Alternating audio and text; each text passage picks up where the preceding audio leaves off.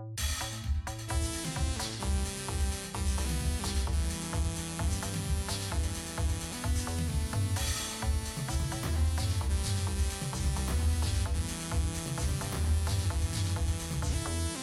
Hi, everyone, and welcome to another episode of The Queer Quadrant, a podcast where we, two bisexual filmmakers, examine cinema in all its cultural contexts and explore why your favorite four quadrant blockbuster is maybe not as straight as you think it is. I'm thinking of a number, darling.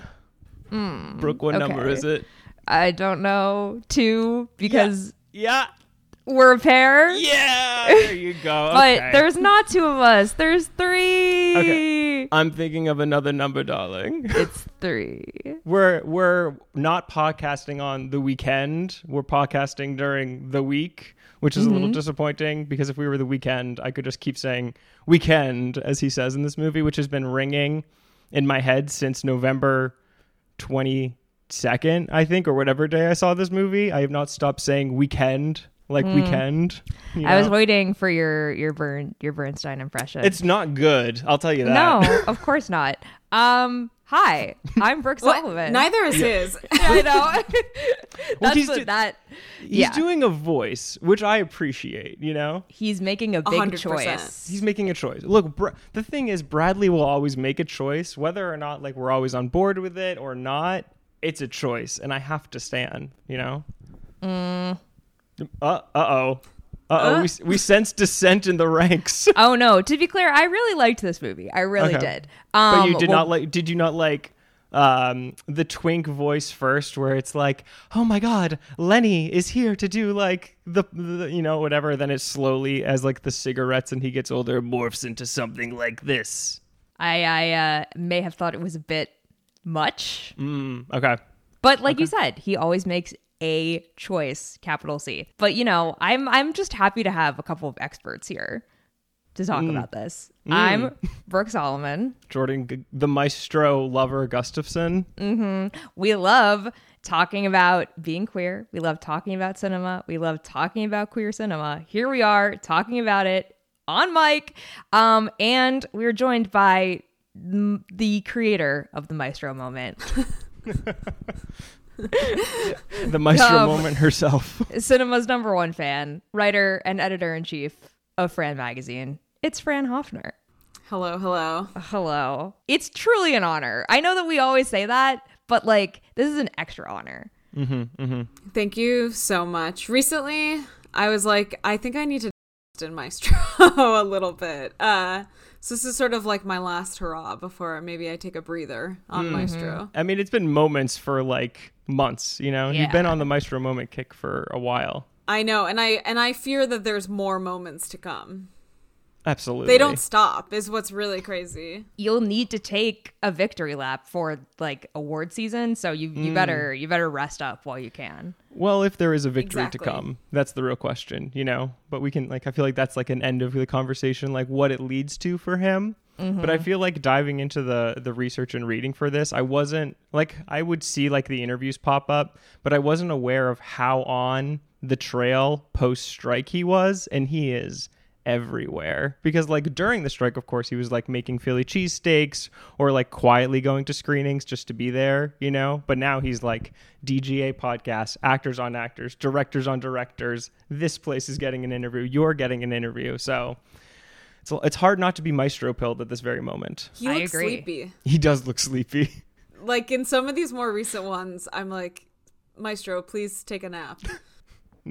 the maestro needs to sleep to to perform you know before every big rest maestro needs to think about his life my personal Exactly. favorite maestro moment so far has been him at the quote unquote premiere with Carey Mulligan and Lady Gaga just like flanking him on Yes. either side. Yes. I can't wait for every movie he makes to just bring another talented white woman into the fold. Mm-hmm. And soon he'll be surrounded by like 12 of them. a white woman who loves to do a voice like i Who like loves to do a voice. like Carey Mulligan in this voice doing a voice, you know, blue or however she says it. Mm-hmm.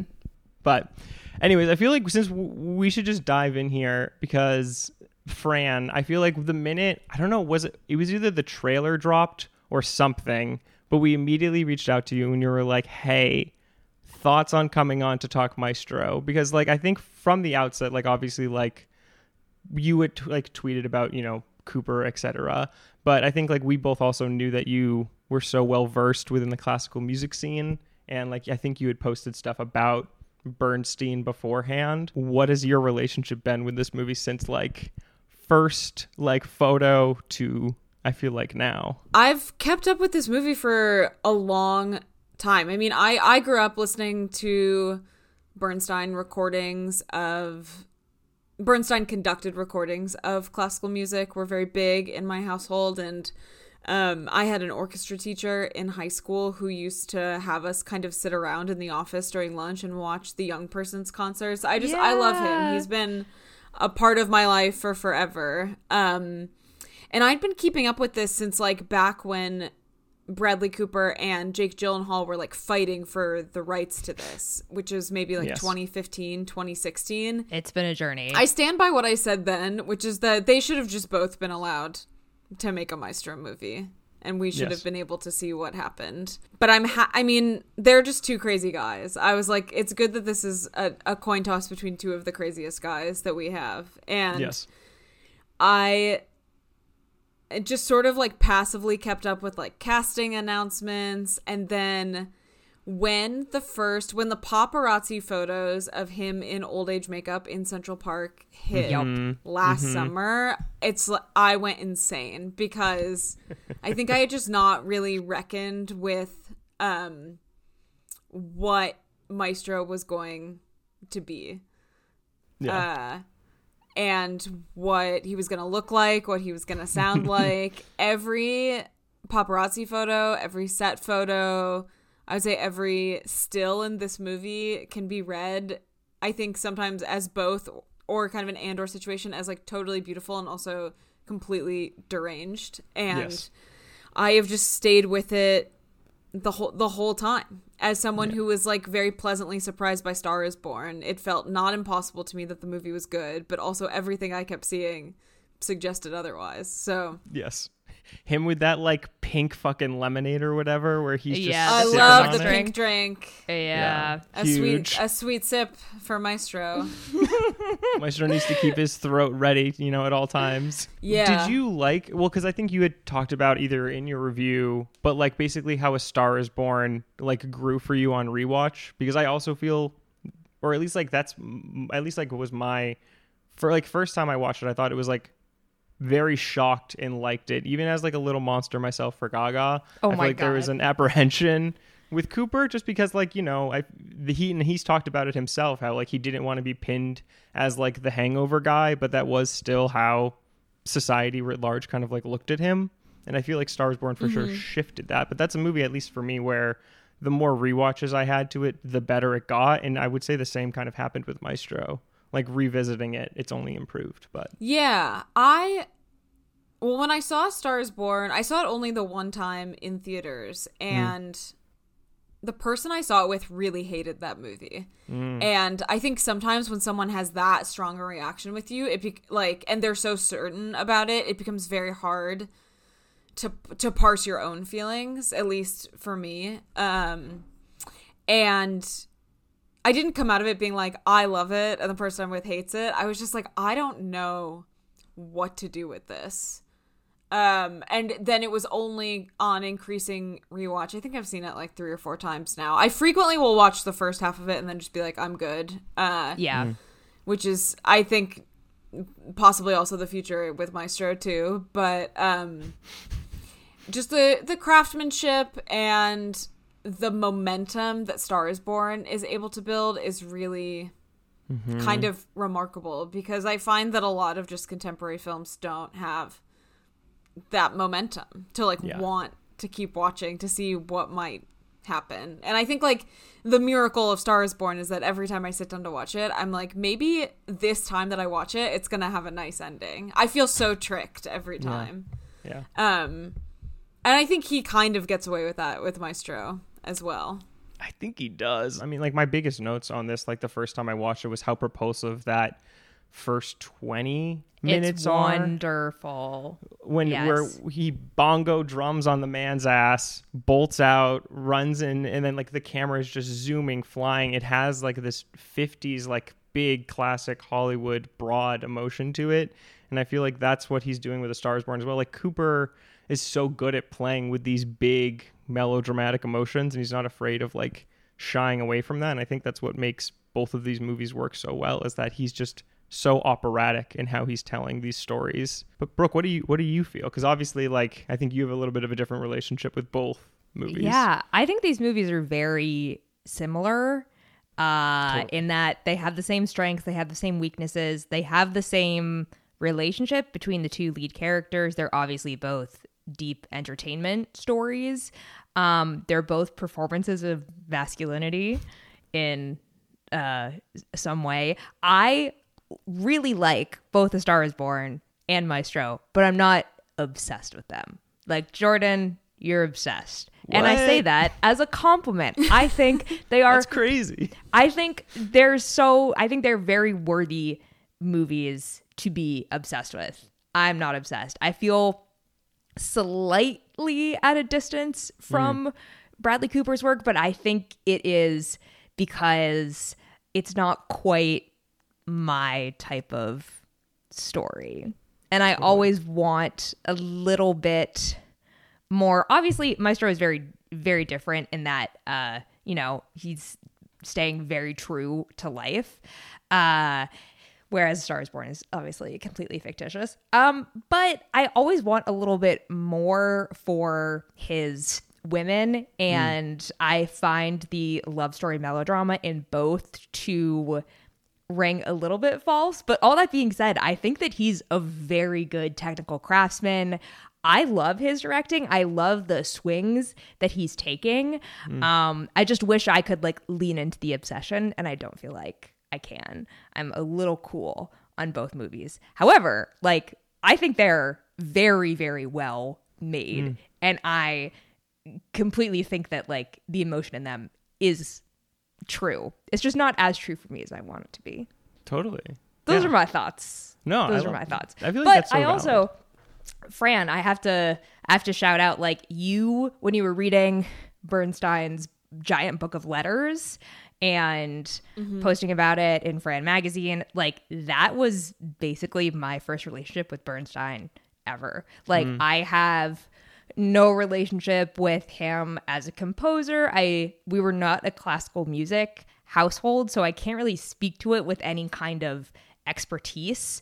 Um, but I did see this movie with uh, one of my parents' neighbors. Her name is Barbara. She's in her 80s. Slay She's Barbara. literally my idol and she is like lived in New York for a very long time huge huge lifelong Bernstein fanatic he uh conducted her choir when she was in high school and for one of cool. like his youth touring he she used to like watch and listen to him constantly so it was amazing to go with her um, and I feel like I was able to talk about Bernstein with some level of intellect, in part because of like what you had posted about, um, and sort of like learning about Bernstein through the lens of Fran was very interesting. I'm so glad. I think those letters are a great entry point into his life because they're they they're definitely sort of jargony and that's a that's like a very long book I read over a very long time where I frequently Yeah. forgot who certain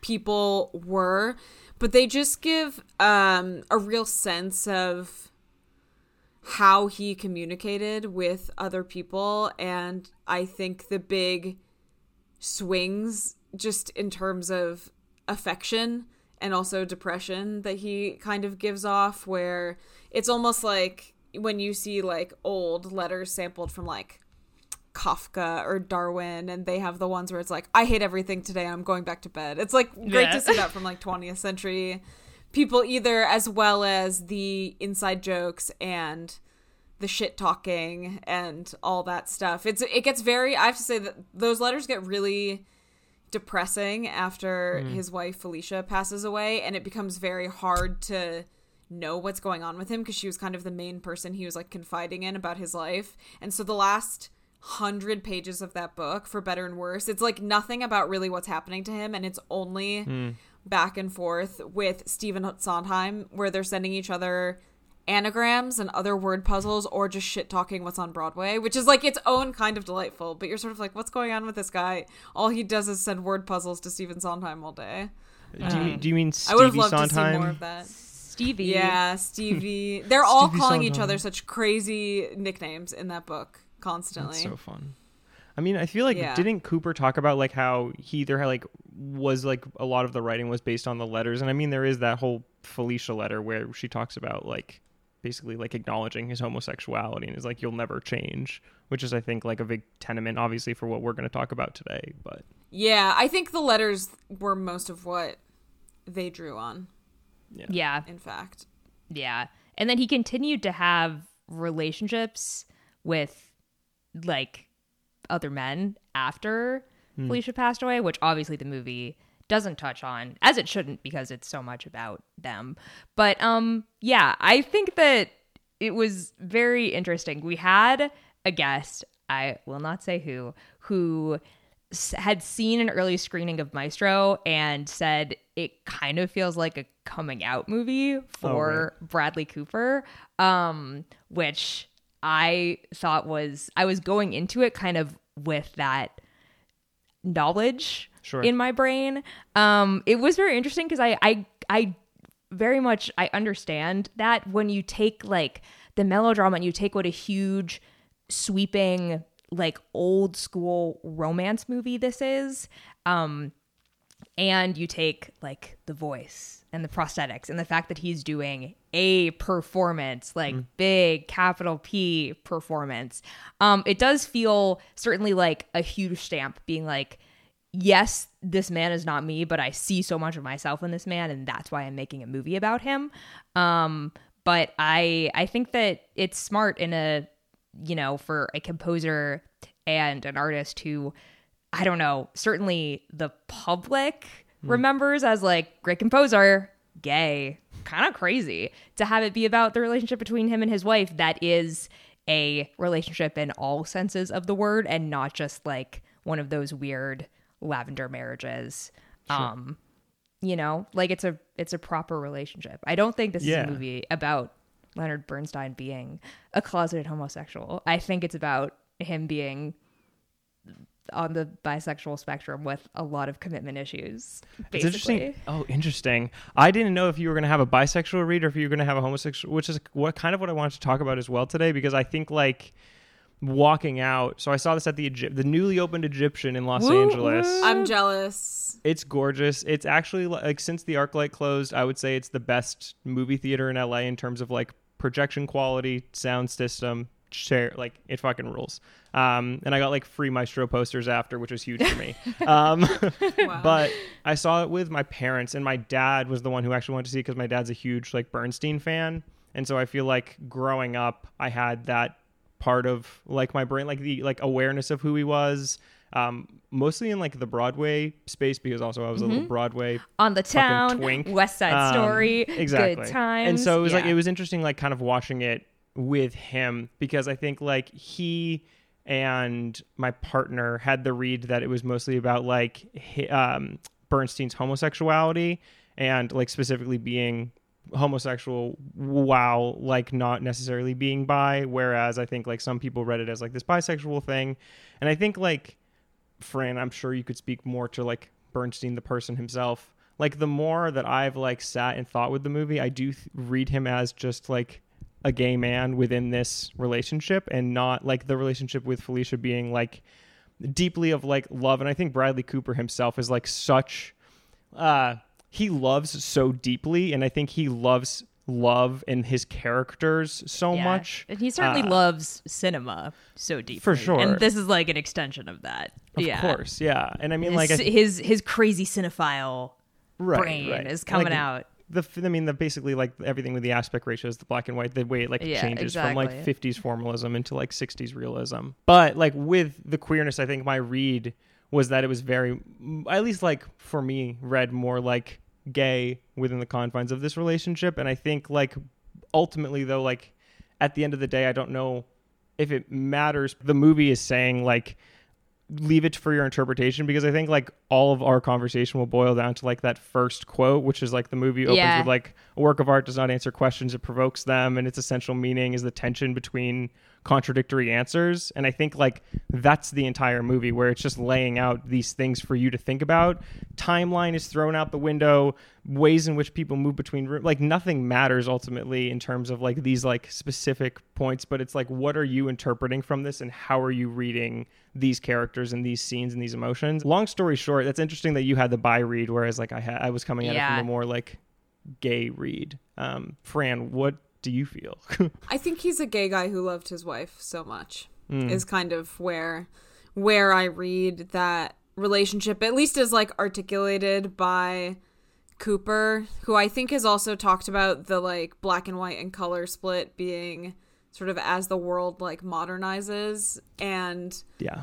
I imagine it I feel like this is less articulated in the movie, but Cooper's talked about it and I think it sort of comes up maybe in the letters, but like for a period of time when Bernstein was of the marrying age, basically him and all a lot of his gay friends, including David as played by Matt Bomer and Maestro, like they they had wives, they had children, and mm-hmm. they they all sort of all knew like what the deal was with everyone. Whereas you have, you know, 15, 20 years younger Stevie Sondheim, who has a husband, and the ways in which like as time moves forward, this like becomes a thing he could technically do, but would probably have to sacrifice a significant amount of fame and notoriety and everything else. Um yeah, I think I definitely read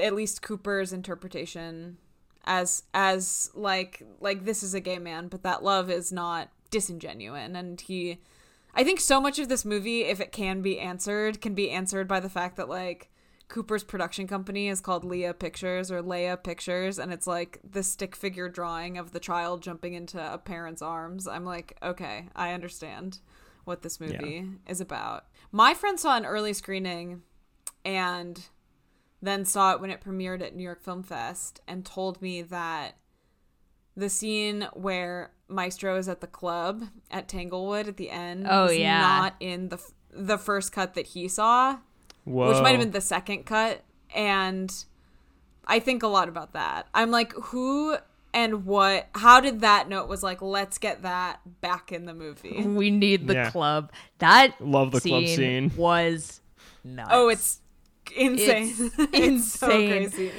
I I think it's yeah it, that is an interesting like that scene is an interesting juxtaposition to the scene that I kept thinking about after the movie, which is almost like a throwaway scene. Is when he goes and runs into David Matt Bomer on the street and is talking to the baby and is like, "Oh, I've had sex with both your parents," and it then has the best line delivery of the movie. Yes, yes. And then he- you know, you just have the two men walking in very semi awkward silence down the street and realizing that this is sort of the end of their relationship for both of them. Even though ostensibly now they could be closer friends, lovers than ever because they both have families yeah. that are about the same age. He's trying to rein it in. He's reining it in. Yeah. You get like a glimpse of Hangover Bradley for a sec, which is so Mm-hmm. funny in this movie. You really do. That's Brooke. That is. I think the scenes with Bomer are. I mean, like Matt Bomer. I feel like I feel we talked about. I think like offhand because he'll pop up in gay movies every once in a while, but He's he's, just- he's never the lead. I didn't Uh, know he was in this. He appeared, and I was like, "Oh, Of, Of course. course. Who will play a twink? Oh, Matt Bomer. it's great. Good for him." You know, But he like the scenes with him are definitely. Like, I think He's great. the scene with He's Felicia where he movie. introduces like uh, the maestro introduces Felicia to him and is like, "Oh, we're gonna go get drinks." Like, didn't mean to spring this on you. You can just read Bomer's face of like doing the math of everything that has happened in his place within Maestro's life, completely being diminished and Mm-hmm. Gone because they're probably still sleeping together at that time, or maybe like it feels that way the way in which like Bomer's realizing like Maestro is no longer in his life. Um, Yeah, it's, qui- it's- it's so quietly devastating. yeah, it's certainly like this period of being someone semi famous in entertainment in the 50s is fascinating because it's exactly like you were saying, Fran. There's you're probably 15 years away from not having to hide this sort of thing anymore, but also there's still that kind of like fun, hedonistic, incestuous sense of things like the New York theater scene where a lot of people have had sex with a lot of other people. I feel like there's a lot of swingers rumors flying at this time when that was like kind of hot for a minute. Ooh, famous people are swingers. Wow, it's so crazy. Um and I think it's interesting that like it the way that the movie lays it out is that like very very harsh lines were drawn. You don't even ever see I think and this is a very smart choice. You don't see any sort of conversation between Felicia and Lenny No. to discuss what do you mean you like men? Oh, am I supposed to have known this the whole time? You just skip right to the 60s and like we've talked about this. We mm-hmm. know who we are as people in a relationship. We have like ends of the bargain that need to be held up. Lenny, you're not doing a good job holding them up. Yeah. The movie itself never tells you like when Felicia necessarily finds out about Lenny being gay and or like when she realizes and there are sequences in which like you can read into it of like whether or not she knows. There's that whole first part with Sarah Silverman where she's kind of shocked that Felicia is going to see Lenny and like she says like Lenny is never one to kind of like keep something a secret. Um, or you know, there's the whole entire dance scene, which is I think fucking phenomenal. But like where Felicia sees, uh, you know, Maestro being pulled away by a bunch of guys, and like him talking about like, no, this is like what I want, and uh, like Cooper not ostensibly saying like this is the exact moment Felicia found out, but insinuating like how early on in the relationship was she aware that like Maestro had these queer tendencies and like wouldn't necessarily be able to be tied down in this relationship for good. And I think that Yeah. like that's the benefit of the movies. it's leaving so much again, like back to the first quote, up to your interpretation of like this relationship and the character. Yeah, and it doesn't matter either for this discussion or for the movie in general, and certainly not for like the real man himself, Right. where we want to place him on the Kinsey scale. Like it doesn't matter. But I think that what is the most interesting is like the idea that yes, he's fighting homosexual tendencies and also fighting commitment issues and like being a massive, massive narcissist. That those things are very much like hand in hand. Hmm. Yeah. It's not cause and effect, but they definitely inform each other. His only problem is not that like God, he just needs to go out there and get some from other men. it's that he's like incapable of having a functional family structure because he sucks up all the air in the room no matter what. Hmm.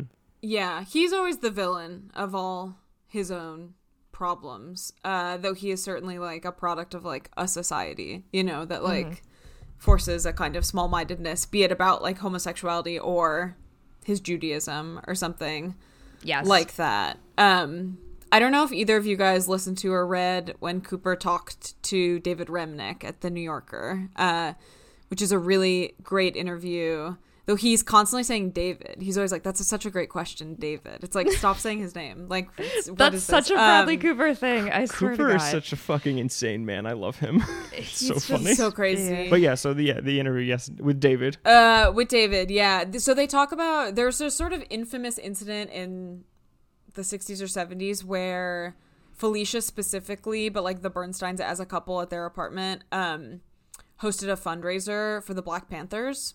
Uh, and they kind of had these like pretty radical politics for the time, but a lot of it was about like trying to keep up with youth culture. And they got like really savaged in a magazine write up of the event, kind of making fun of them for trying to be like cool and woke. And I think uh, among numerous complaints about this movie, I think people are like, it doesn't really go into like what their politics were. And Cooper was basically just like, that's not in the movie because that paints like the press as against the family.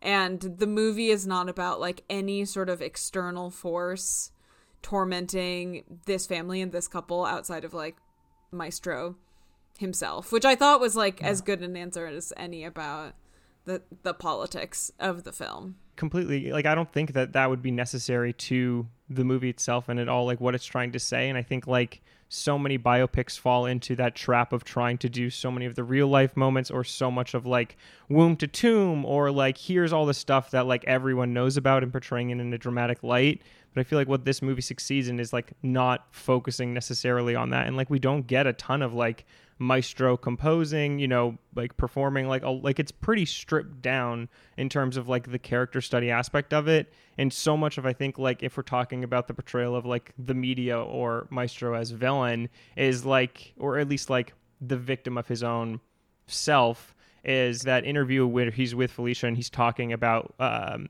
music basically like expressing what it's like on the inside and what you can't express on the outside and kind of like these dual lives that you're constantly living is like the victim here is like the time period and Maestro's inability to like how are you like grappling with that? And like the only time that he can fully feel himself and be like quote unquote out is when he is conducting and it's like his safest space and that's where he's fully expressing himself but he can never be his full self whether in front of a camera behind a camera because there's all these externalized forces whether from him or outside forces that are forcing him into like these boxes. And so much of that is like similar with a star is born is like it's the pressure of being a celebrity. And like when you are at this scale especially for Bernstein who got it at such a young age how 25. do you literally like exist in the world it's it's insane yeah. And like even like Cooper himself like even though he was a star at a later age he is a star and like how does Bradley Cooper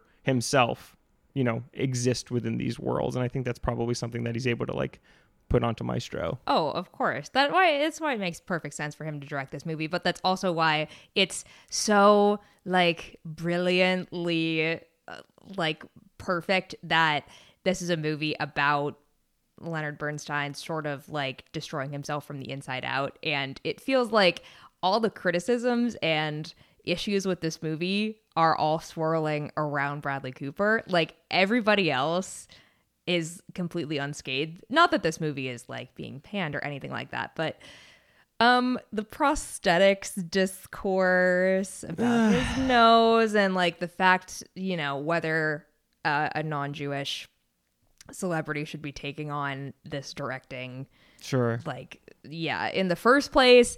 Basically bradley cooper by centering like his own artistry and the actor plus the director so squarely um, in the spotlight for maestro has made sure that in the same way everything is about him.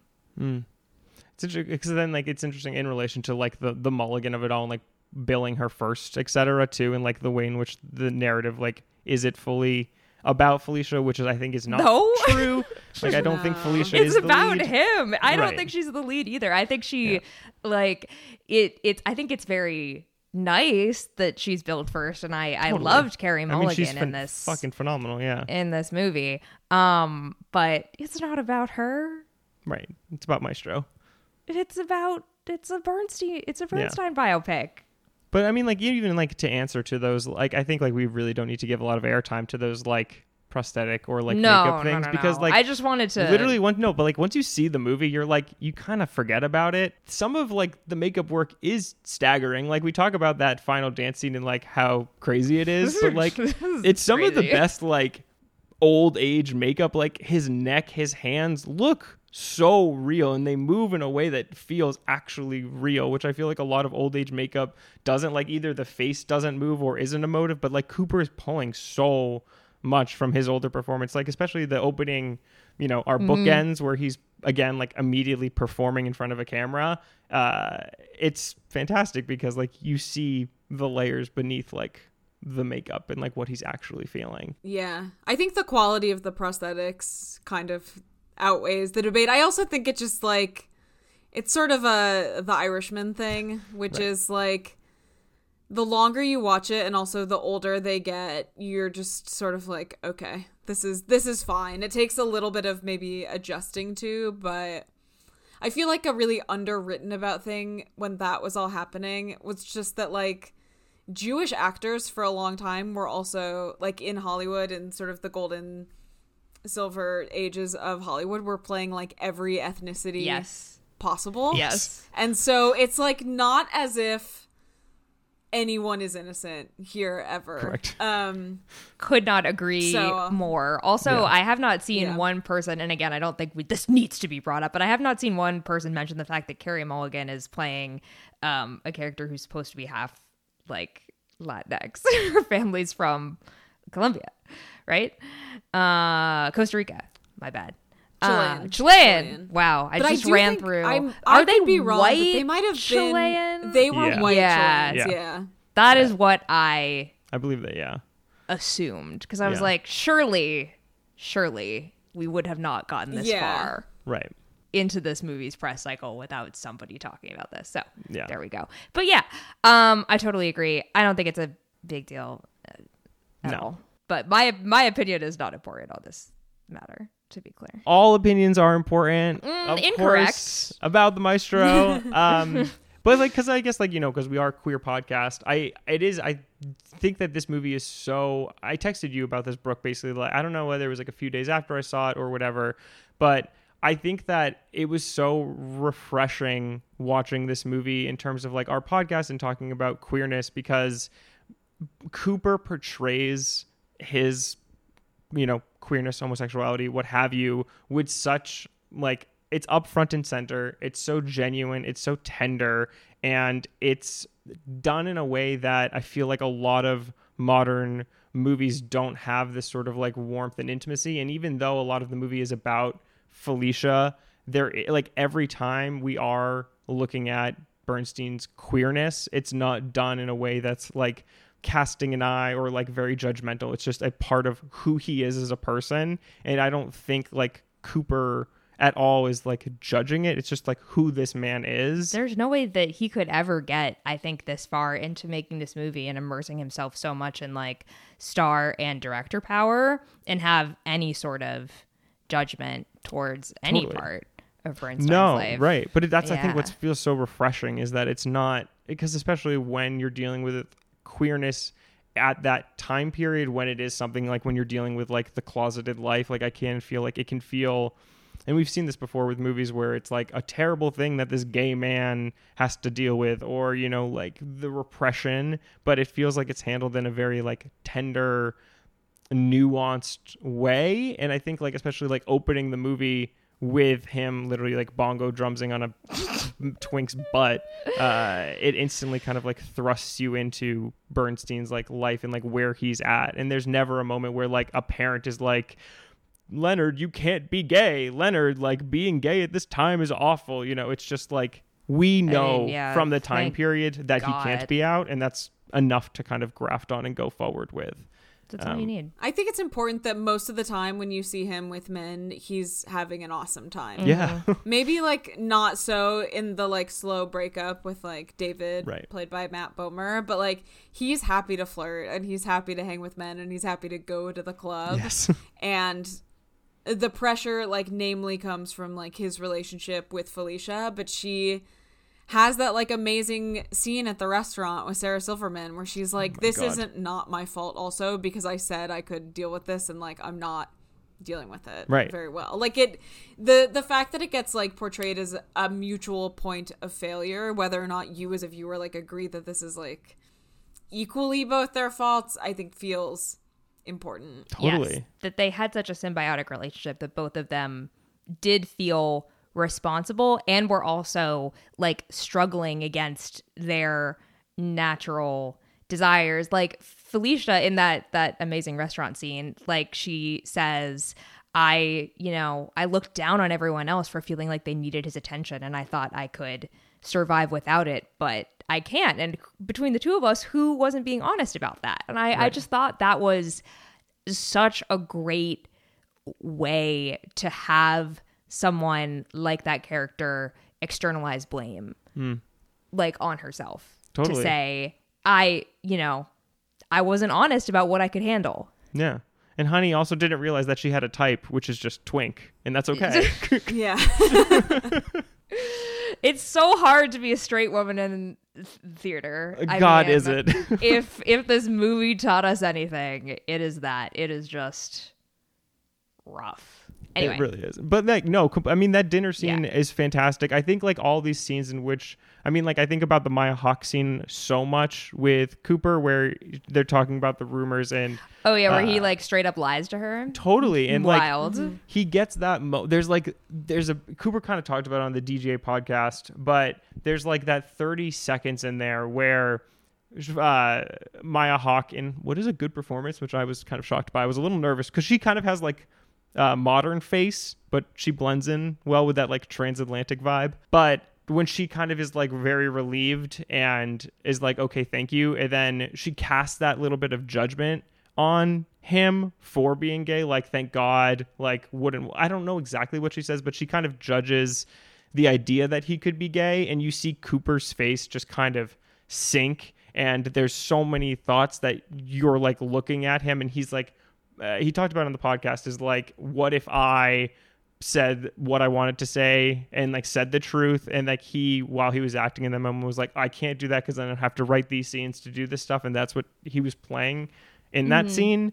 But if you're just watching it as a viewer you're you can just see the pain in his eyes that his daughter just had that judgment of like who he is and he knows the truth of who he is and like eventually like in a few years like she'll find out no matter what or he'll have to lie again and it will be a cycle just continuing but that quiet devastation just fucking guts you when they're uh it's just such a good scene That's so interesting because my not like my interpretation of that scene Yeah. was that she's disappointed in him for lying. Oh, that she already knows. Oh. Mm. and that he like can't she's disappointed that he won't tell her the truth that oh fascinating. he's treating her like a child. And i sort of felt that way about what you were saying earlier jordan with hit the scenes of him with other men. I love Hmm. that there's there is so much joy and there's very little like shame and judgment. This shame really like comes from when he has a family. And again it's not this sense of like oh i have to necessarily hide who i am. It's like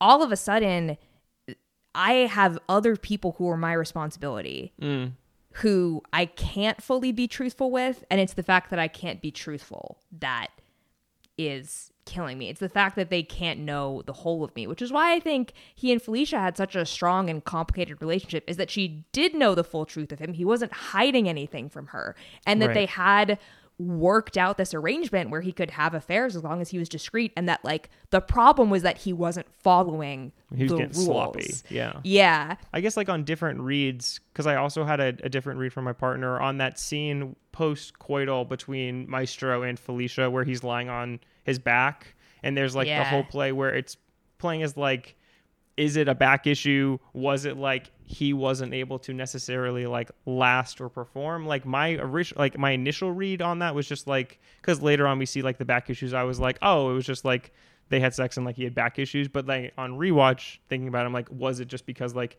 he, He wasn't couldn't. fully able to like perform and like this is kind of we're reading into the reading into the conversation that they're having where it's like oh okay like that's what it is and felicia's just kind of like sure um but is understanding i don't know but like that was again like a lot of the scenes are so much about interpretation and like what are we reading into it about maestro and his relationships it it really all does come back to that like first quote. That first quote Right. is applicable to essentially every scene of the movie. I'm such a sucker for a quote at the beginning of a movie. I love it. I love it so much. and of course, if you do it poorly, then the as an audience member, you're like, okay, dumbass. Like you could have done without that. But if it it like it, if it reveals a whole other layer of the film and makes it available to you kind of Yes. immediately as opposed to it being available to you upon rewatch or upon thought, I love that. It gives you like an immediate deeper understanding of the film. I think that like the number one version of this movie that I like appreciate the most is this movie as a biopic.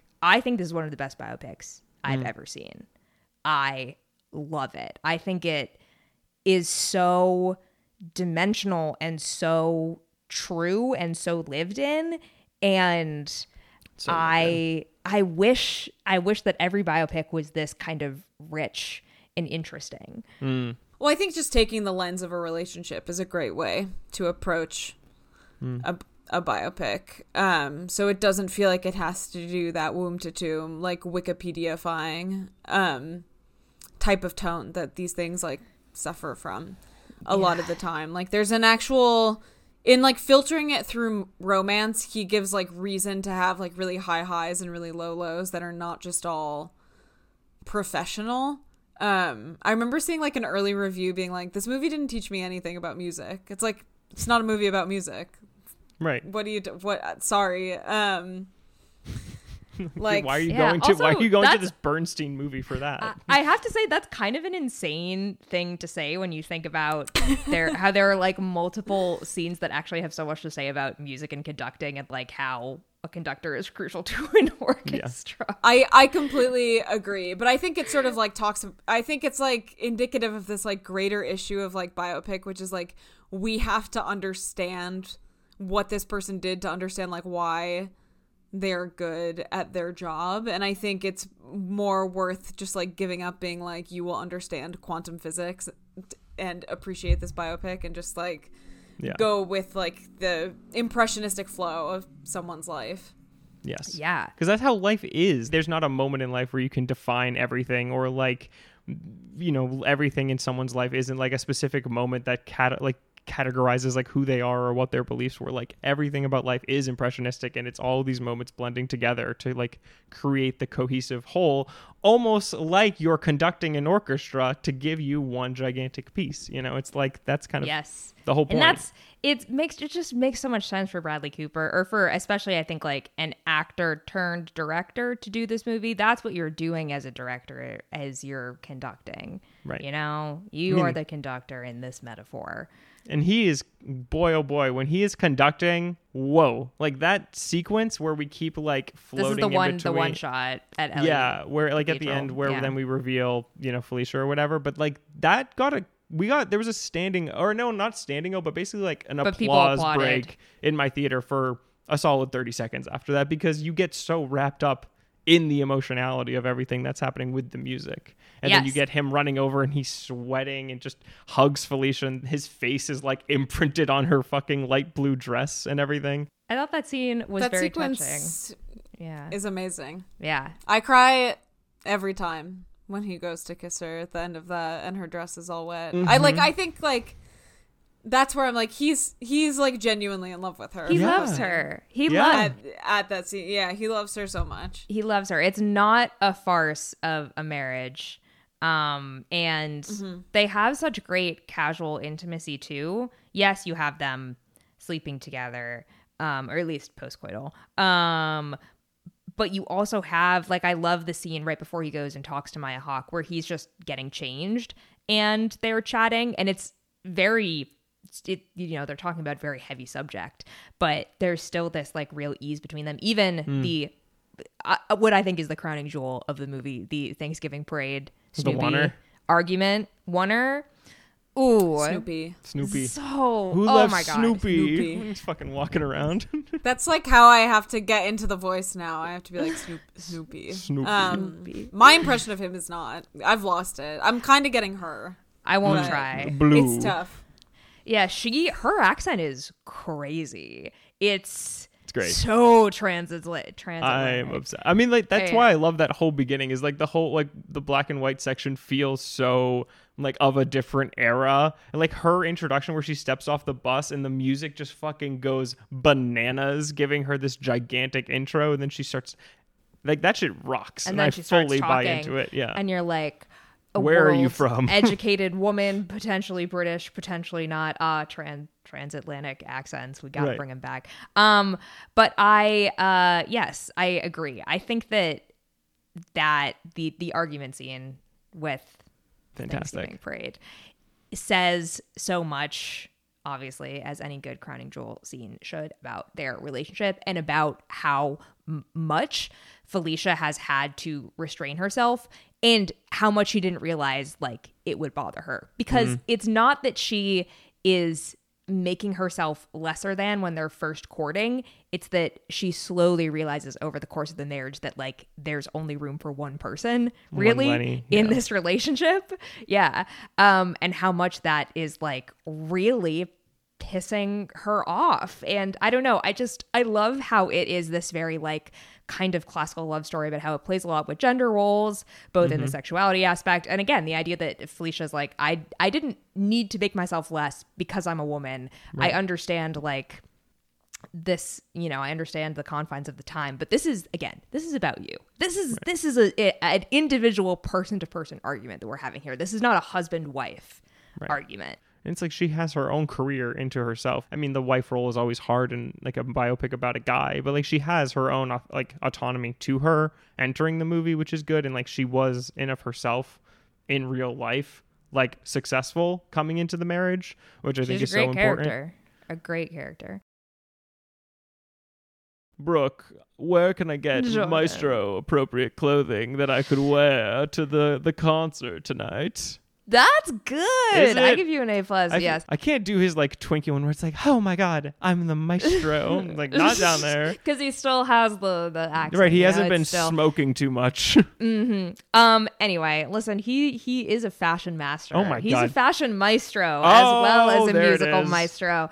Um. And it seemed only fitting that we should talk about our fashion finds uh, on this episode. Mm, absolutely. So listen, the the holidays are behind us, but there's plenty more opportunities coming up. People have birthdays year round. People have concerts year round. Maybe they need a little celebration Absolutely. gift. Okay, forget the flowers. Get them super yaki. oh my if you god. have a cinema lover in your life, doesn't matter what they need, Super Yaki is the place to find it. You want actual merch, you want accessories, you want amazing, just like cinematic paraphernalia to decorate your house. Of course you do.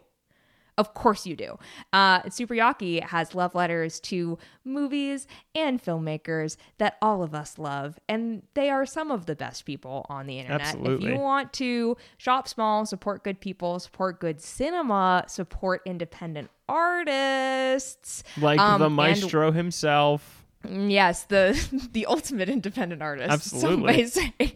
um, and wind up with incredibly like good quality uh merch, whether that be shirts, hats, socks, booty shorts, newest edition, um, or like we mentioned, like honestly dozens upon dozens of different kinds of accessories. Super Yaki is the place for you. They offer local pickup in LA. They ship anywhere in the world.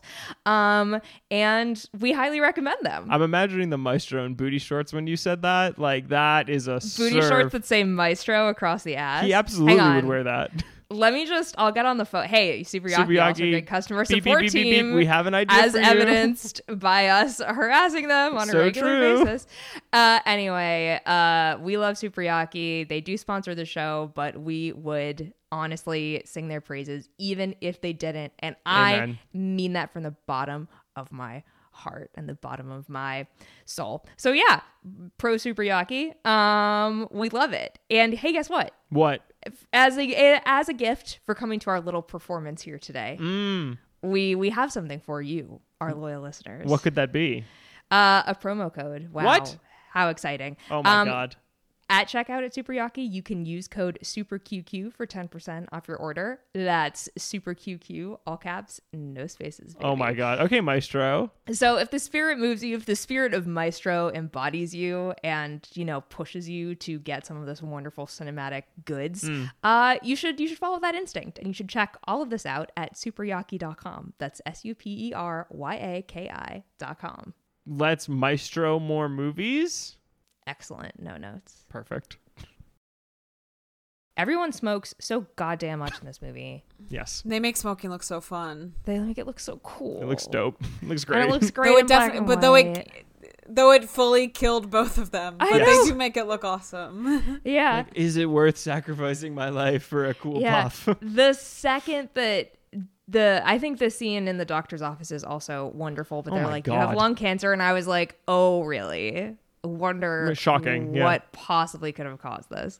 But I'd be like that. That I mean, like, Yeah. Fran, you were talking about like when you cry. I think like from that hug, basically like those like next fifteen minutes, I'm kind of like a fucking wreck. And then I think he kind of does the thing he does with A Star Is Born, where the shot of like a death is kind of like that cut to something like outside very quiet and you just kind of like hold on that moment for a while and he kind of does that twice with a star is born um, but he does it the once here where we like she closes Cut her eyes and we cut to yard, the yeah. yard and we're holding on the Mm-hmm. swing for a little bit and then cooper uh, or the daughter runs out i think first or then cooper Yeah, then youngest daughter. yeah then maestro goes out um, but fucking devastating uh, and it feels just like in a star is born where it cuts to like the gaga singing and then it cuts to the two of them at the piano which i think is again like a moment that then fucking kills me but I the man not knows how to deal you didn't cry I did not cry at either movie. oh my god you are inc- that is shocking And you know how many movies I've cried at. yeah I I'm like, did I cry in Star is Born? I don't think so. Well, I- Yeah, I, am the sap of the three of us here I definitely okay. feel I again these mo- the two movies are so similar, and I I don't say that as a bad thing, but I am impressed how similar they are because it feels like Cooper is getting another go at the movie that Mm. he wants to make. Um, what's sort of ironic is I feel like award season is going to play out almost exactly the same For sure. as it did for Star Is Born. yeah I don't think he's getting that director nom. I don't know. Yeah, probably not. I, it's interesting. He I, should. I I, agree. I agree. I agree. I think it's like he it's better directed than it is acted by him. I- though I I love his performance. But Yeah. I think the choices are definitely better in one way than another. yeah. Yeah, I, I think it's a. I think it shows more mastery, maestro um, over the Boo. directing than it than it does the acting. Like again, Yeah. I, I very much on the same page as you, Fran. I like this performance, but I do think it's a lot. Um, and it's okay. if, Like Bernstein was a lot of That's the thing, man- yeah. Like he was larger than life, very effusive, very like You watch you his like real. You know, Yeah. his, he, the Of the course, man is. but it definitely feels. I don't know. the The Oscars seem to kind of hate like quote unquote a try hard, which I have always really disliked because we're all f- you're all fucking actors. Like we're we all work in film. Everyone Right. is trying hard. Okay, like That's just thing, yeah. because some people act like they're above it doesn't mean that they actually are. Yeah. Um, but yeah, I feel like that's gonna cost him. I don't think it should, but I if I had to only put him in one category, I would definitely put him in directing over acting. For sure, yeah. Fran, I guess like for you coming in with like a lot of, you know, Bernstein IRL knowledge, how do you feel like the movie played with like fact fiction and at least at least like the portrayal of like the man as a whole? Um, that's a good question. I've I mean, it certainly it feels accurate to like a coherent vision and point of view. There were definitely some things in it even just like sartorial decisions. There's the scene where he goes to like conduct the Thursday rehearsal in like the striped shirt and the bandana, maybe like Maestro's gayest outfit. Yes. I think we can safely say. Where I was like, this is like he's playing his like hand to clearly hmm. here and it was sort of like driving me nuts the first time I saw it and then had a friend point out that like that's a real outfit. Like he wore that for real. So like any so much of what feels like it might have been like too big a choice has largely been backed up by fact so that hmm. I'm not like looking into it too much harder because I think all my instincts have been kind of wrong hmm. on this front. Um I mean so so often like what I use to like judge the metric of uh of a movie, especially a like drawn from real life movie. I mean, with all movies, like I just hope to be surprised.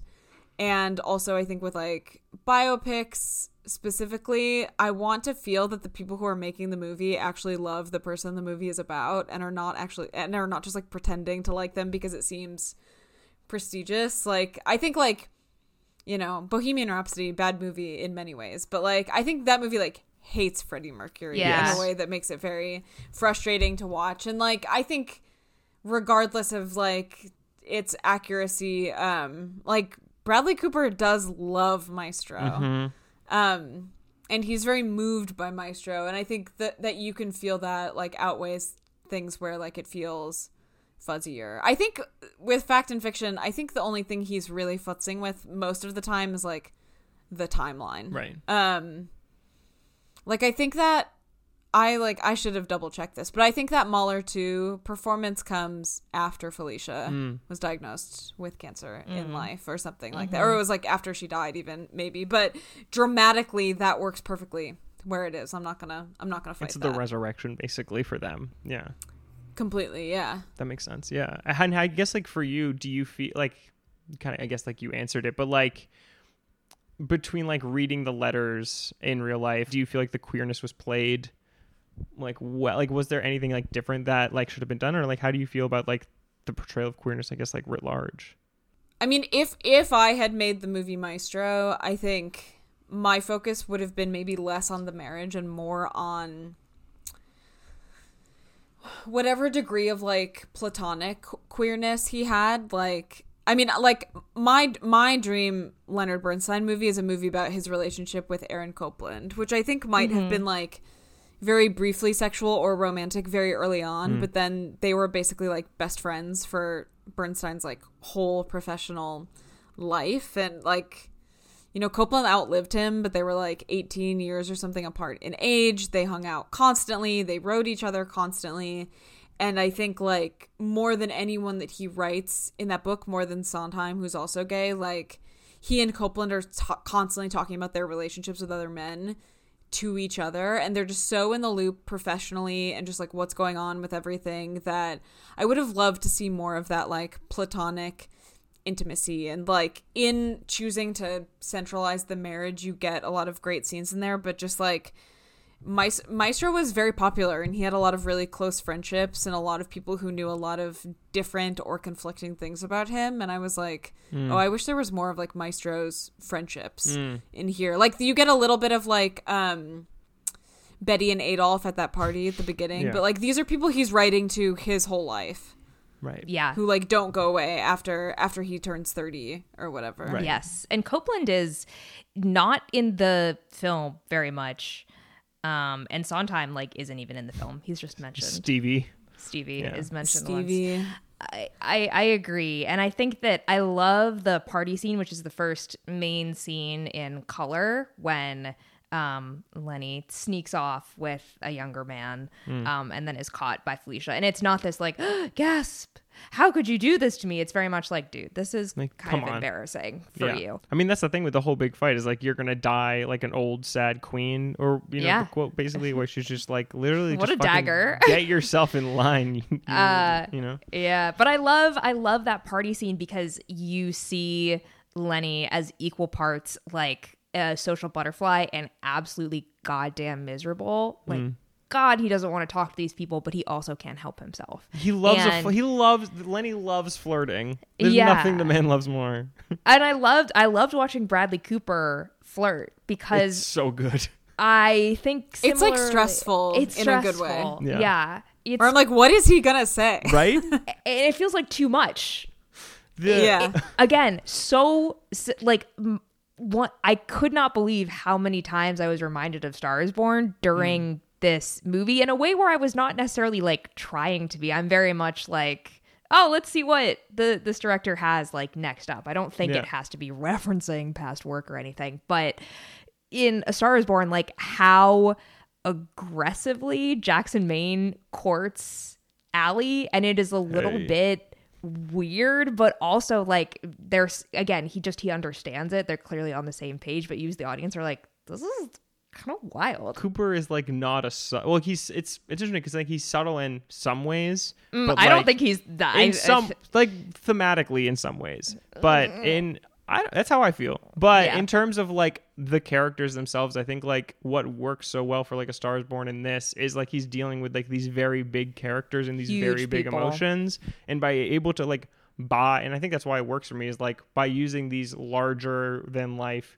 characters you're able to then explore like these large emotions for then the audience to kind of like graft their own emotionality onto um, which i think is like why i liked them both and it's interesting like the star is born like there is a lot here but i do i think it's like in conversation with a star is born versus like treading over similar ground. Like i think there are certain parts about like um, being a star uh, being the maestro you know like how that is hard for a person. I mean the whole first scene is really like a star is born like those that's like a short run of that movie where it's like the first two thirds shrunk into 10 minutes like Yeah. you are now a star. You've been born like lenny bernstein. Welcome to the state you know like that's what it's doing uh, for Allie. No Um, rehearsal. No rehearsal. Exactly. Uh, but then I think like it digs into like different elements. Like I think A Star is Born, which was like A Star is Born, then uh, you know veers into a different direction. Mm-hmm. But I think like I mean like especially at the end like I think like one of the sadder things that he does that's like such a big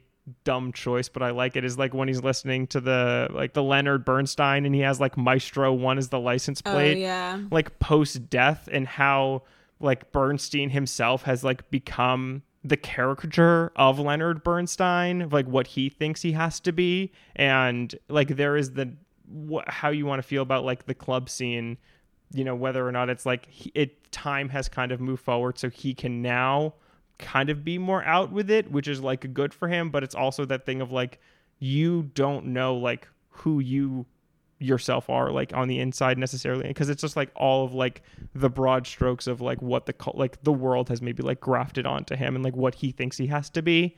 Yeah. um Well, he's getting he's getting to live the club days he never got just in his seventies. In a, a gorgeous in a red in a jacket. really deeply deeply unbuttoned shirt.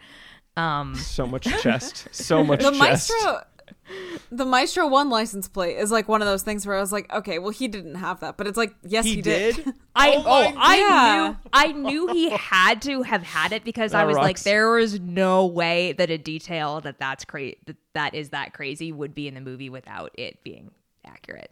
cooper so much that just feels like this is too funny. It's like that's that's real. Like he's a funny guy. he's so- he's silly I mean, Again- uh, Meister also drip king. Like when he's getting interviewed, that Oh, white Diane. Keaton fucking outfit, absolutely slaying. and he's so he's so dapper when he's younger too Oh my God, before yeah. he starts really Mm-hmm. like going to being like i am a i am a in a specific like i'm one of a kind like he's Right. very very slick Oh, yeah. and charming i love how the early 50 section jumps through time and Mm-hmm. uses transitions to move people between locations and stuff like that So oh gorgeous. my god it's so wonderful and old fashioned i think that we very briefly mentioned the on the town esque dance sequence It's so good. It's it's this crazy dream sequence that then is never replicated again in the movie which i think obviously makes it stick more in your mind but it is very much like the be gay ballet It literally is, yeah. Yeah. Cooper Oh, shows yeah. up in a That's fucking like- little sailor fit. i, I know I thought I was like having an aneurysm when I saw it. I was like, I can't believe this is the movie Yeah. that he made. yeah In a really great way. Yes. But I was like, oh, I'm I'm going insane. yes, absolutely. Because it's it's it's progressing, and then I feel like my brain did the same thing where it's like, okay, like he's watching the dance happen in front of him, and then no, Cooper goes into it, and then you're like fully like, okay, we are we And are in this like bouncing around in a pair of very well fitting pants extremely. who knew he had those dance moves in him by Has the way has he ever danced? I'm trying to think if he's danced before. I don't know if, Maestro has done a big dance in a In movie. the well, in the Wet Hot American Summer Right, well, of course. prequel, they do the zoot suit sequence, which is not really dancing, but it is Mm. Moving those hips. It is on stage. Yes. Yeah. Uh, I loved I goddamn loved career. that sequence. It was wonderful, and I loved how they would keep playing his uh, compositions throughout the Yeah. movie. It was so great to hear "On the Town" blasted in like the '60s, '70s. I was like, yeah, I mean, I like grew the up West Side movie. Mm-hmm. Story, like of course coming in when they drive Of up, which I feel like everyone in my audience went bananas for that for some reason. like there was people snapping, and I'm like, where? Literally, where am I? Like this is not real. I saw this with the AARP crowd. Highly recommend. Great time. Um, It's a gorgeous it crowd to was see it like with. it was like surround sound commentary, not in a disruptive way, but lots of oh yes, I remember this. Oh yeah, oh so Yeah. good. Uh, the first shot of Bradley Cooper as Maestro uh, in the flash forward when he's got he's got full prosthetics on Yeah. looks like I feel like how most people remember Mm-hmm. Leonard Bernstein looking. The guy behind me goes, oh Oh, that's him. And I was rocks. like, That's yeah, so good. This is I'm interested to see like the popularity of this movie because I think that people think of it as like, oh, awards, but let me tell you, my the- my little theater Yeah. in the depths of North Carolina was crowded. That, I mean, my fo- I saw it again. So I saw the Egyptian for my first watch, and the second watch was at like the Laemmle in North Hollywood at like 4 Yeah. p.m. on like a random like Saturday, and that crowd was also pretty full. Like I think the older crowd loves the Maestro. Yeah. You- Fran, did where did you see it? Um, I saw the premiere night at New York Film Fest where they did it at David Geffen Hall, which they had Mm-hmm. like just outfitted with Dolby Atmos surround sound. So it was crazy. Um, I was not at the like celeb dense one, which was the earlier screening, but I was at the late showing, which was also crazy. And then I've seen it twice since. I saw it once in sort of screening room and mm. I saw I saw a Sunday matinee with the AARP crowd who seemed to really like it. Um but I just sort of wanted to get a different sense of just like how how it was playing and like I wasn't taking notes the first time, so mm. I really wanted to like go back into it. I don't really have the relationship to it the way I do Star is Born where like every subsequent watch I like it a little more. Mm. Every watch I've just been like, yes, I still like this the same amount. I just sort of notice new and interesting things about like the staging or the costumes. Yeah. And as as I mentioned, when I saw it with my neighbor Barbara, who rocks, she knows was very very familiar with all the people that sort of moved in and out of his life. And what I mm. like about the movie is that it it's not very concerned with you necessarily knowing who people are. They're just sort of presented as in Bernstein's circle and if you catch their name, you do or Right. it- it's not it's not it's not prescriptive. It's not necessary that the audience knows. You get the idea. Oh, it's almost like that's what good filmmaking is. But Barbara was like leaning over and being like, that's this person, that's this person. Like she very much understood what like the patchwork and the texture of this movie and that mm-hmm. feels like something that will be fun in subsequent subsequent watches is to like Totally. you you do feel like you can uncover more and more about this man's life Oh, as you yeah. keep watching it. I mean, it's that's- not a surface level biopic, which is great. No. I watched Rustin the same day as this, which obviously was setting Rustin up for failure, which I knew. But that biopic should that that movie should be so much better than it is. It's Hmm. so paint by numbers. It's so hold your hand. It's just like beat by beat by beat, and that's supposed to be. I mean, it's like this big thing about uh Colman Domingo, like an out gay man playing an out gay civil rights activist, and it should be mm, so much more textured and layered than it is, and it's just not. And um, I think that it made me very happy to with like how how much Maestro was like, here you go, here's the story. We're we don't need to hold your hand. Um, again, it's very like basic praise that all good films should do that. Um, but it was just a Oh, nice yeah. reminder. No, totally. I think like rewatches pick up on more and friends i think like texture is a great way to kind of like refer to this movie because like whether or not that be like the struggle and the conversations that characters are having or literally just like the look and like the blocking and the staging and the costuming and the production design of the movie like there is so much working to the benefit of this movie like Matty Libatique's like cinematography is going Shout off out the Matty. fucking wall. Shout out Matty. Uh, and like the PD is gorgeous, the costuming is stunning. Um, I think like that transition to color where we have Felicia, you know, fr- shot from behind, and then we shot like the same shot with her in color is a great way to one two. But yeah, no, I mean like the movie is full of it's it's fucking chock full of stuff. So like the more you go back to it, I think the the better it will be. Good movie, Good movie. Like, great fucking movie. Yeah, Good I movie. I love it. like really does feel like the end of an era maybe because i just spent too much time in the fran magazine orbit but like i was it truly has felt like such a journey To like To- go to to, finally see the movie. yeah and then to I'm so it scared out about like what leg of the journey is next. Um what more can Maestro But- do? three more months of press, unfortunately. Yeah. Um where he just says the craziest shit constantly. Um He's, maybe he'll do another so food kooky. truck. I went to go see his food truck. You did? Um Did- I got a, I got a sneak peek. Okay. Yeah, but yes, I saw him briefly. He was doing so much time on the grill. I was like, what's he doing in there? But he was cooking. He really does not want to talk to the public. It's such a funny way to like not do press. That's so is to like show up in public but not interact with them. Um, Right. He's so weird. weird. He's so I mean, weird. I love all of his interviews. He is. I think you had this. I'm in, an absolute fiend for cinema. like uh, like all of his DGA pods. Like he is very like broy at times. Who is like he talking to for DGA Pod? Todd Phillips. So it's like his like pal or whatever, you know, because they're, Okay, they're, okay. they're best I know. besties. Uh, I will say Mm-hmm. though, like from that, there's like he kind of talks about a lot of stuff that uh, he's talked about before and like other things. Um, but there is like there's this thing about uh, Cooper that I kind of love, and I don't know whether or not sometimes it's like an act that he's putting on, but like he believes and repeats things so sincerely that I start to believe it. Like when he talks about like how he grew up, he loved conducting because of like the Looney Tunes or whatever, and so I'm like, is that true? Is that not true? But like he keeps going back to it to the point where I'm like.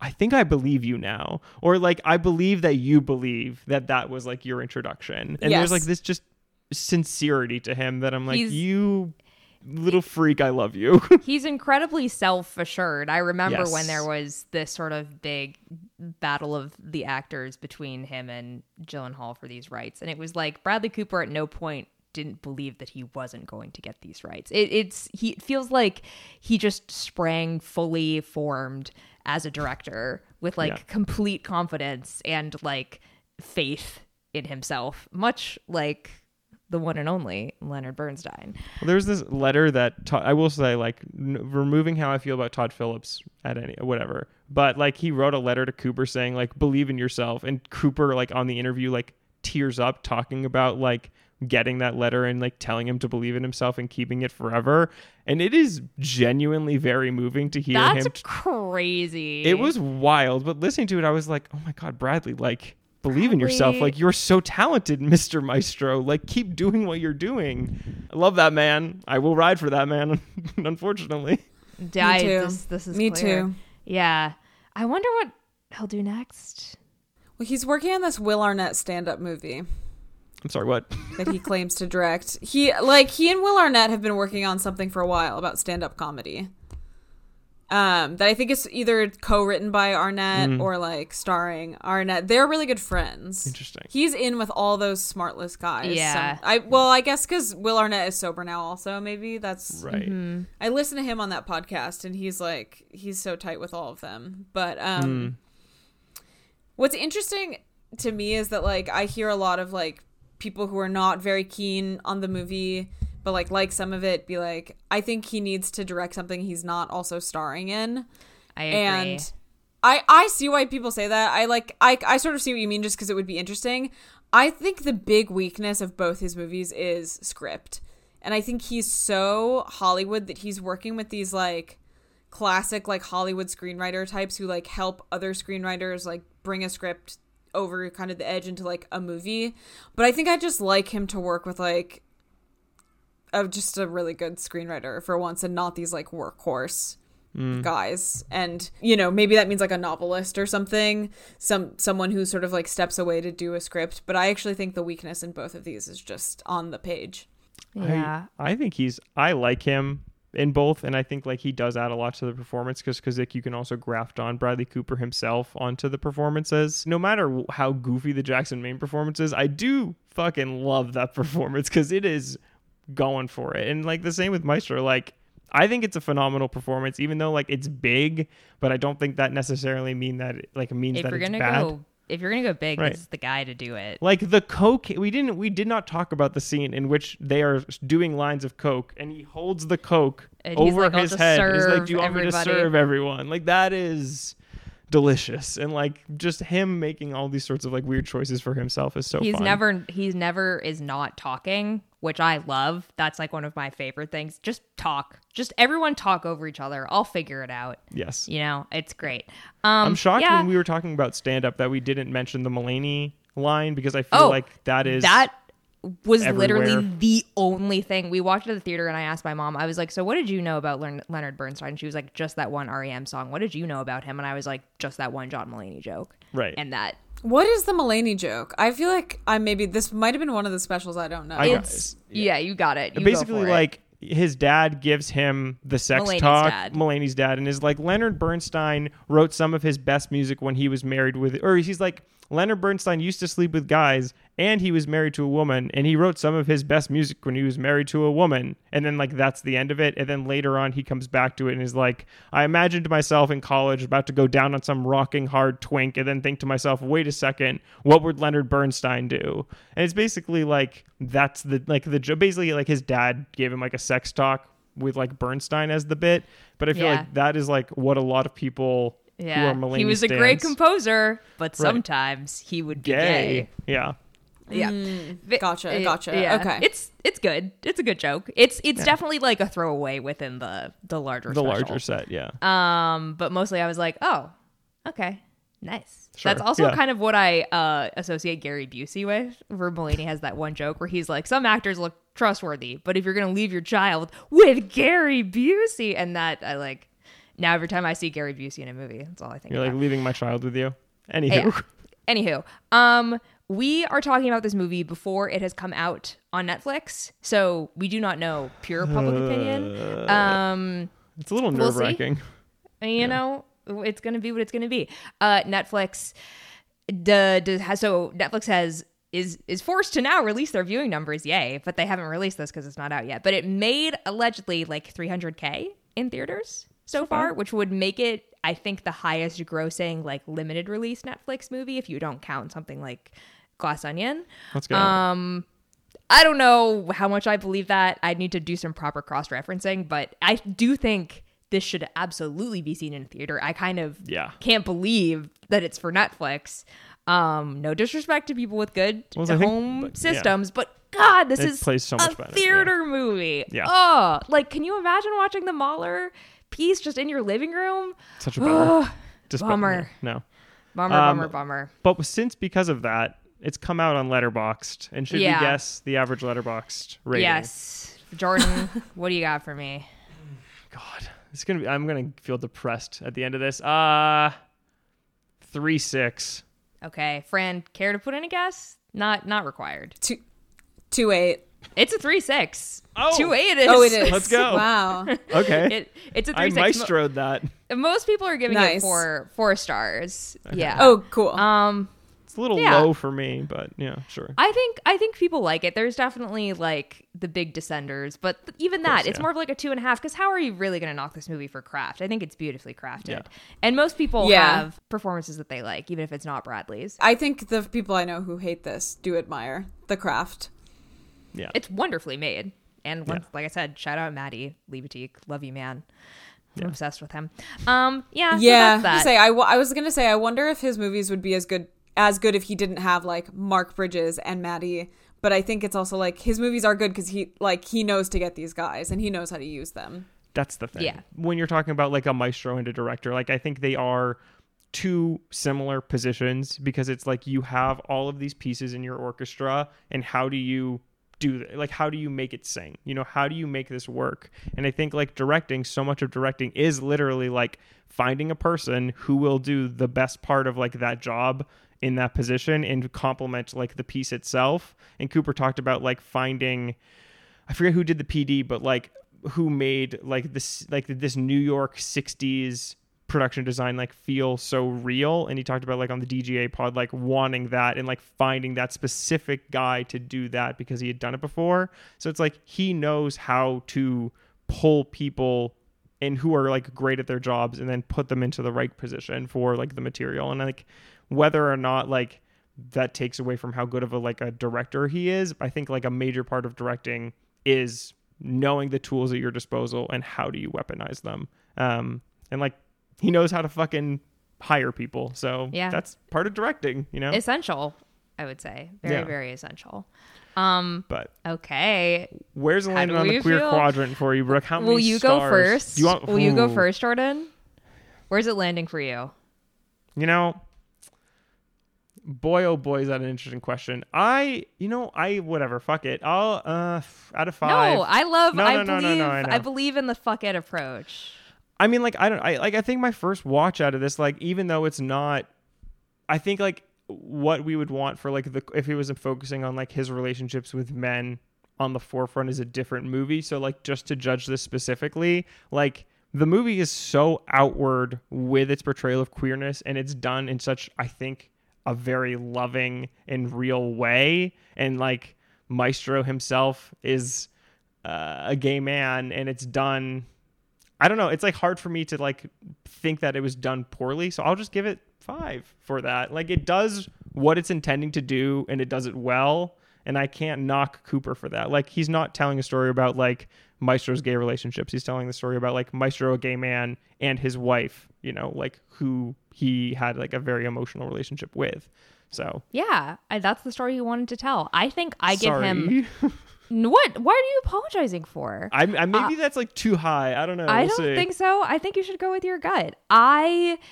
give him, I think, less brownie points than you do, not because Mm. I think he should have made a different movie with a different focus or that he didn't, I think, portray this in a good way, which he did. I just think that if you're setting out to make a movie about this this guy, like you that's the bare minimum Right. Sure.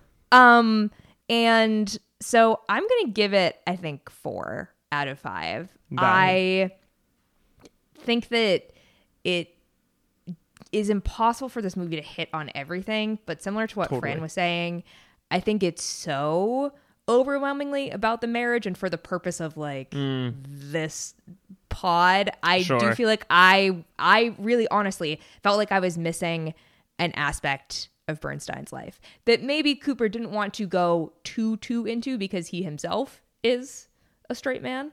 Um but i so i do feel like i missed that a little bit. I'll Hmm. give it four stars. Fran what are you feeling I'll give it five just to just to boost the average. Love just that. to boost the average yeah.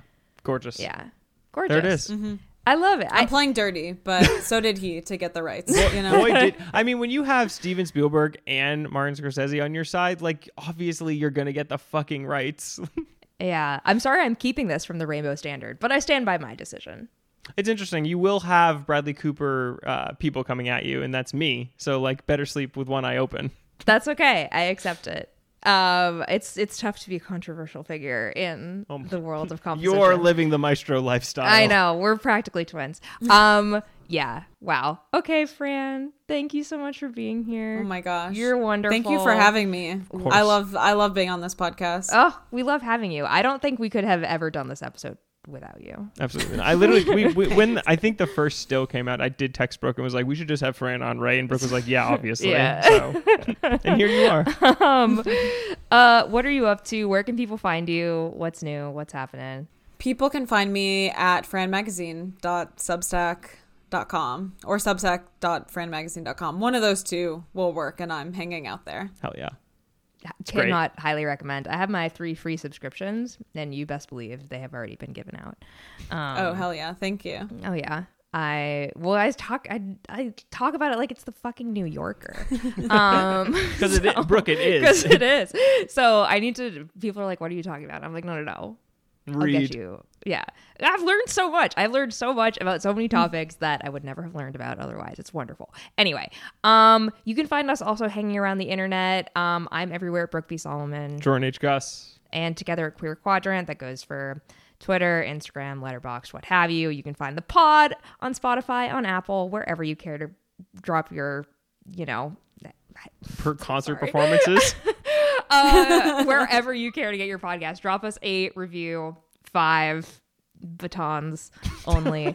um, leave us uh, a nice little rating, subscribe, do all the things, and you can tweet at us and tell us what you think about this film. If you want to come at me, that's okay. I No, don't do accept it. Um, no, it's fine. And tell us what you would like us to cover in the future. and Brooke, what are we covering next? Uh, we've got a musical double bill for you. Oh my week. goodness! Right. Yeah, Mamma Mia and Mamma Mia, here we go again. It's going to be a good time. We're going to Greece. We're going to drink a lot. We're going to sing some ABBA. Uh, we're going to get silly and goofy. Going from this to that feels insane, but we're sure. nothing if not podcasters with range. Um, Absolutely. So you can tune in in two weeks for that. And is there anything Um, you would like to leave uh, I'm throwing oh, it. I'm throwing it back to you. Sure, Is sure, there sure. Anything that you want to leave our audience? Will, are you thinking of a number, darling? What is it? Uh, Did we decide on three? I think Yeah, we it's three. on Obviously, it's three. Okay. Three little ducks. Yeah, here we go. Great.